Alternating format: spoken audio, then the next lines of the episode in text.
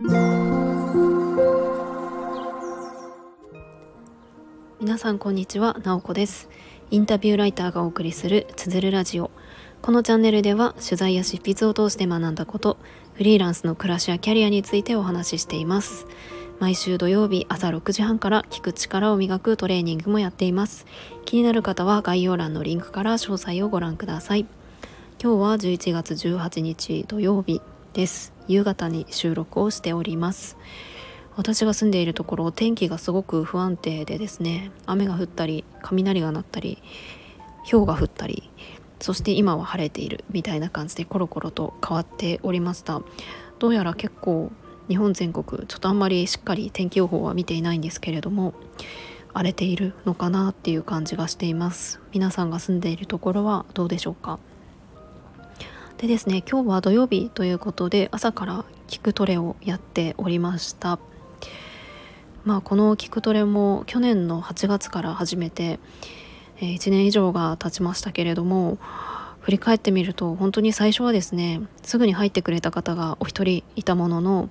でちょっとずつ増えてはいきましたけれどもやっぱり、えー、すぐにたくさんのメンバーがっていうことまでいかず毎週土曜日ズームを開くけれども、えー、1人が入ってくれて私と2人でトレーニングをするもしくはこう誰も来なくて1人みたいなことも全然あったなっていうふうに思います。でそんな状態を経て今日はですね6人で聞くトレーニングすることができました。まあ、今日はちょっと内容が変わったんですけれどもなんだかねこうやって続けていくとちょっとずつ、えー、私がやってることをキャッチしてくれて興味を持ってくださって、えー、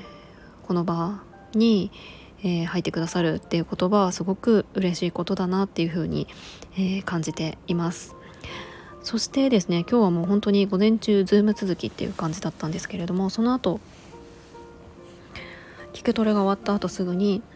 え前からちょっとスタイフの中でも何度かお話ししていたティーチャーズキャンプっていう先生向けの、えー、プログラムを、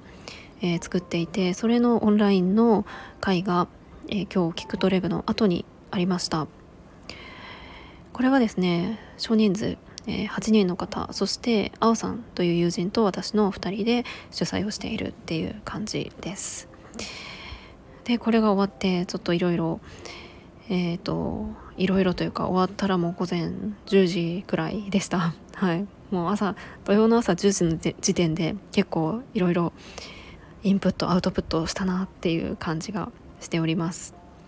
でですねまあ前置きがちょっと長くなってしまったんですけれどもそんな風にいろいろとこう Zoom の予定が入っていたりとかする中であとは今日やった内容その聞くトレーであったりとかティーチャーズキャンプのプログラムの内容ともこうリンクしているんですけれども、まあ、続けるための秘訣って何だろう？みたいなところをちょっとスタイフの中で話したいなと思います、まあ、ティーチャーズキャンプのプログラムの中で今日はタスク管理というかちょっと朝のルーティンとか夜のルーティンを見直してみるっていうことを、まあ、少し、えーとやってみたんですけれどもやっぱりちょっとしたことでも続ける力ってすごく大きいんじゃないかなっていうふうに思うんですよね。うん、で私は別にあの続けることがすごい得意ですとかなんかいいやり方があるからみんなにこうレクチャーしますみたいなそんなものは全然ないんですけれども、まあ、ちょっと立ち止まって振り返ってみた時にやっぱり続けるためにうまくいく続ける方法というかだから続くための要素というかちょっと言い直しを何回もしちゃって申し訳ないんですけどもそう続くための要素っていうのがあるんじゃないかなっていうのがなんとなく感じています。まあそれで私がどんなことをして続いているのかとかそういうことをお話ししたいなと思います。でまああの言ってしまうとこれ確か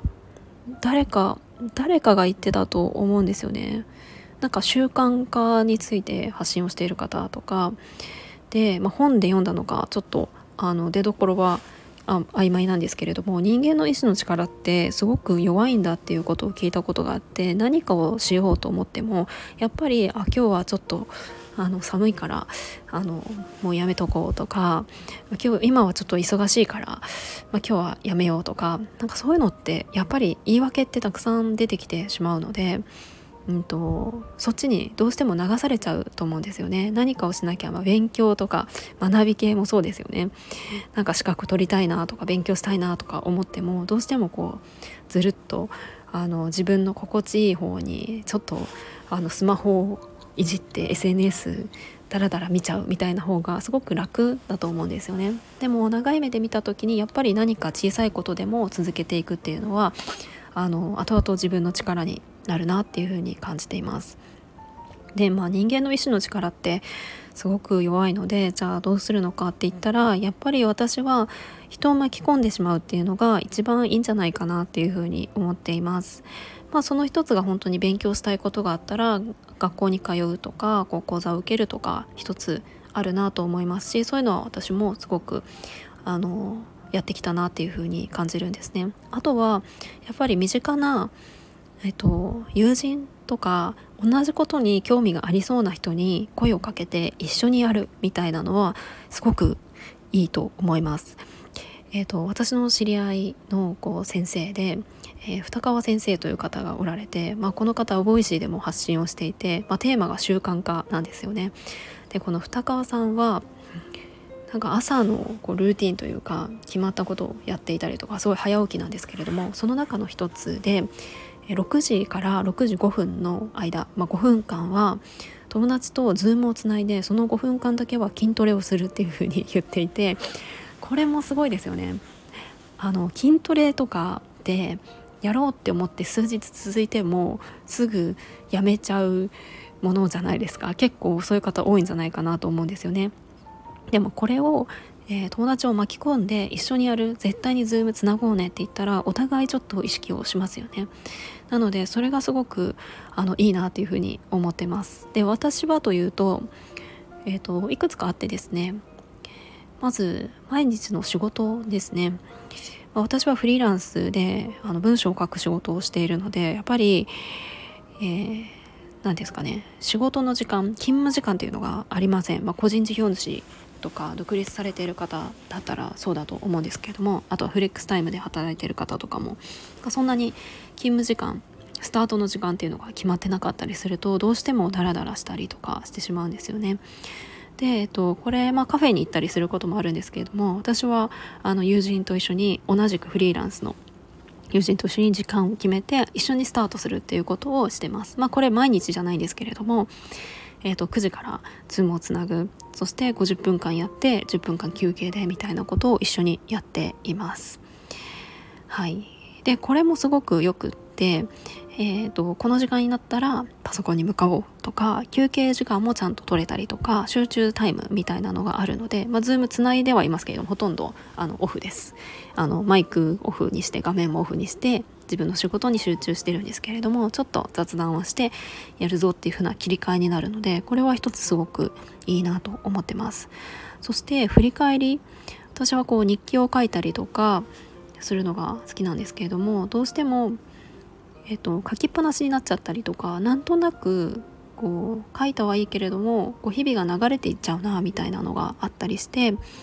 まあその定期的に振り返りをしたいなっていうのがあったのでこれもまた友人と一緒に、えー、月に1回この日は振り返りをしようみたいなのを決めてこれも Zoom をつないで2時間くらい長かったら3時間くらいお互いの振り返りをして、えー、聞いて感じたことを、えー、伝え合うみたいなことをしています。この時間もすごくよくってやっぱり立ち止まって考えたいなっていうふうに思うけれども自分一人だとどうしても流れていってしまう。もちろん一人でやる時間も大事なのでその友人と振り返りをする前に、えー、じゃあその時間を取ろうとか、まあ、そういうふうにもつながるのでなんかこれはすごく、えーと、自分の、まあ、続けるっていうのも一つですけれども誰かと一緒にやると気持ち的にもすごくなんか前向きになれたりとか何より楽しいんですよね。なので、まあ、筋トレでもいいですし日々の仕事でもいいですしそれこそこう私のような月1回の振り返りでもいいですし何かえー、しっかり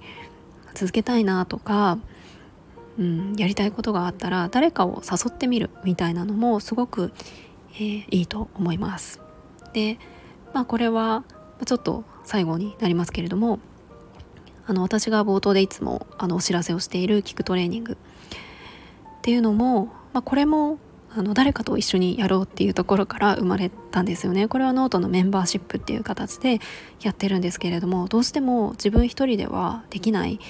まあ、相手がいないと聞くっていうトレーニングはできないですし私自身そんなに意志が強くないので誰かとやろうって言っても多分そんなに続かないだろうなっていうふうに思っていたのでもう毎週土曜日はこれやるっていうふうに